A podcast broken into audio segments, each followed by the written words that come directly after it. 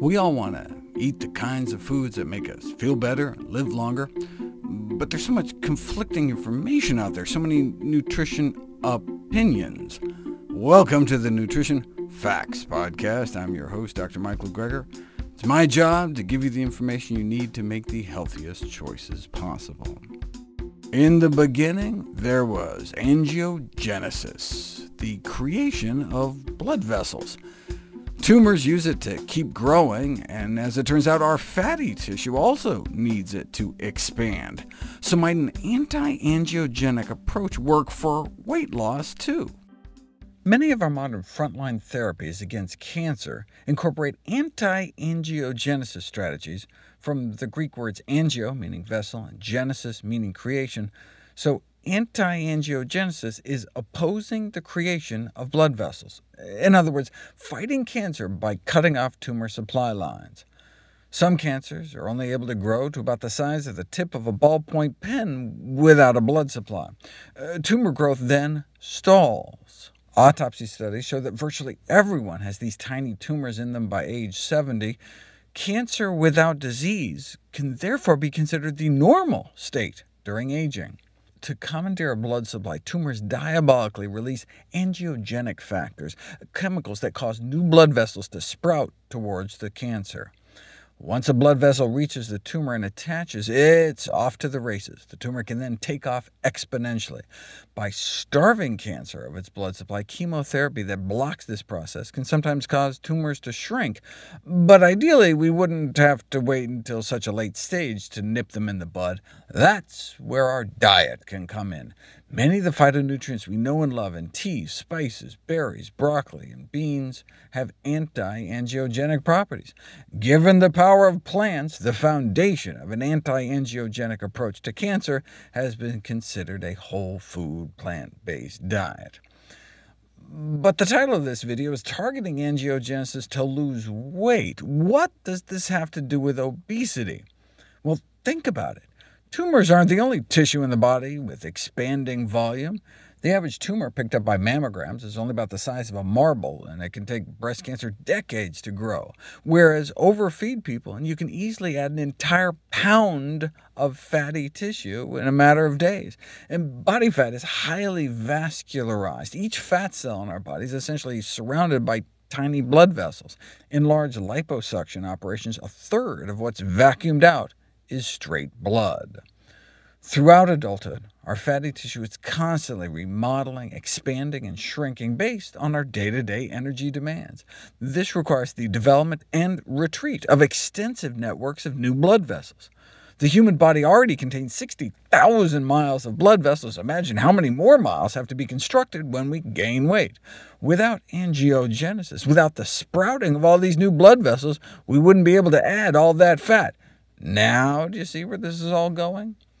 To expand, fat cells release the same kinds of chemicals that tumors do to swell its blood supply. Fatty tissue is so angiogenic, open-heart surgeons have even tried grafting fatty tissue directly on the heart after a heart attack in hopes it would foster the growth of arteries to bypass the blockages. You can take fat samples from obese individuals during bariatric surgery, place them on living membranes of fertile chicken eggs, and within a week the fat is literally engulfed in blood vessels. That may help explain why excess body fat can accelerate cancer growth. Uh, obesity increases the risk of more than a dozen different cancers, increasing the overall risk of getting and then dying from cancer by about 20%. All those angiogenic factors released from our increasing body fat may spill out into our bloodstream, resulting in higher blood levels among overweight individuals, which can then drop back down when we lose weight.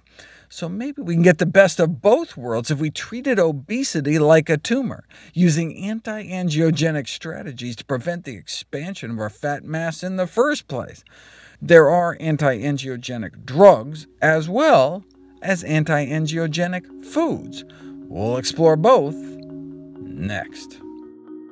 Body fat is probably the most highly vascularized tissue in the body, meaning it has the most blood vessels. In fact, each individual fat cell is surrounded by an extensive network of tiny blood vessels.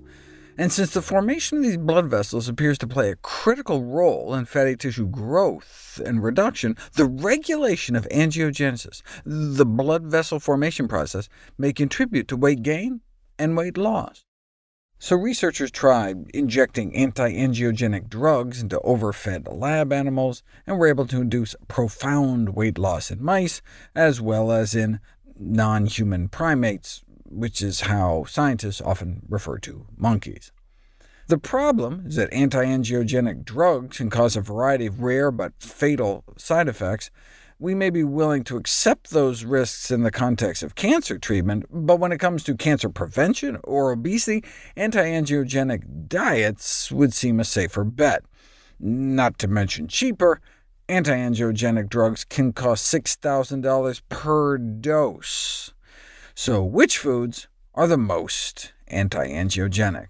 It's interesting how they figured out that dietary components could be anti-angiogenic at all. Realizing that those eating plant-based diets were protected from diseases of excess angiogenesis like cancer and diabetic vision loss, researchers took a group of plant-based eaters and started pitting various components of their urine against the growth of human blood vessel cells harvested from discarded umbilical cords. The concentration of phytonutrients in the urine of vegetarians can be 30 times higher than that of the general population. Using this method, they identified a number of natural anti-angiogenic compounds in our diet. The question then became, could the levels required to block angiogenesis in a petri dish be reached in the bloodstream after eating a meal? The answer, researchers soon realized, is yes. Anti-angiogenic concentrations of broccoli compounds can be reached in the bloodstream within an hour eating less than three-quarters of a cup of broccoli soup. Uh, so these are totally doable kinds of quantities. You'll note most of these compounds may be cleared from our body within 6 hours, though, and fall back to nearly zero within 24 hours, so we should strive to eat cruciferous vegetables at least once a day. Anti-angiogenic concentrations of beta-cryptoxanthin can be reached within hours of eating two cups of red flesh papaya. One and a quarter cup of boiled onions may get you an anti-angiogenic dose of quercetin circulating in your blood in less than an hour. The level of protective soybean compounds that may be necessary has been found in the bloodstream of those eating ordinary Japanese diets. Now, I'm not dreaming up some sort of broccoli, papaya, onion, tofu casserole. These are just examples showing anti-angiogenic concentrations can be achieved within your bloodstream after eating you know, reasonable serving sizes. In general, the most concentrated dietary sources of polyphenols that class phytonutrients containing many of the anti-angiogenic compounds discovered to date are herbs and spices. The only others to place in the top 10 out of more than 450 foods tested were berries, cocoa powder, and ground flax seeds. On a per-serving basis, most of the top contenders are berries, with artichokes leading the vegetables and whole-grain rye leading the grains.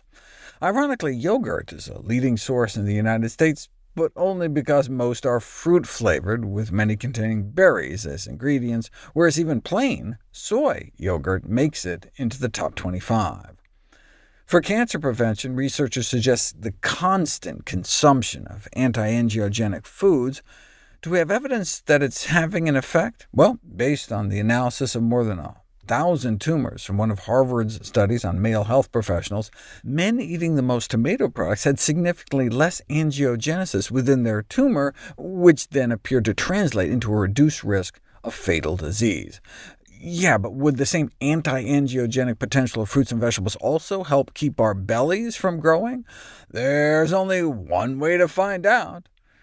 A meta-analysis of more than a dozen randomized controlled trials of fruits and vegetable interventions for overweight individuals found 6 extra pounds of weight loss, but that could be from a whole variety of factors, like decreased calorie density from the fiber and water content, but maybe angiogenesis inhibition is playing a role. We would love it if you could share with us your stories about reinventing your health through evidence-based nutrition.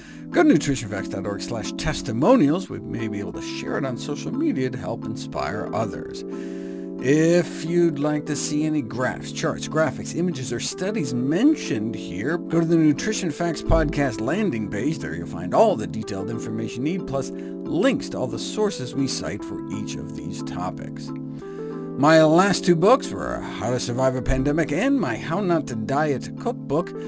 Get ready this year for the launch of How Not to Age, and of course all the proceeds for the sales of all my books goes directly to charity. NutritionFacts.org is a nonprofit science-based public service where you can sign up for free daily updates on the latest in nutrition research with bite-sized videos and articles uploaded nearly every day. Everything on the website is free. There are no ads, no corporate sponsorships, no kickbacks. It's strictly non-commercial, not selling anything. I just put it up as a public service, as a labor of love, as a tribute to my grandmother, whose own life was saved with evidence-based nutrition.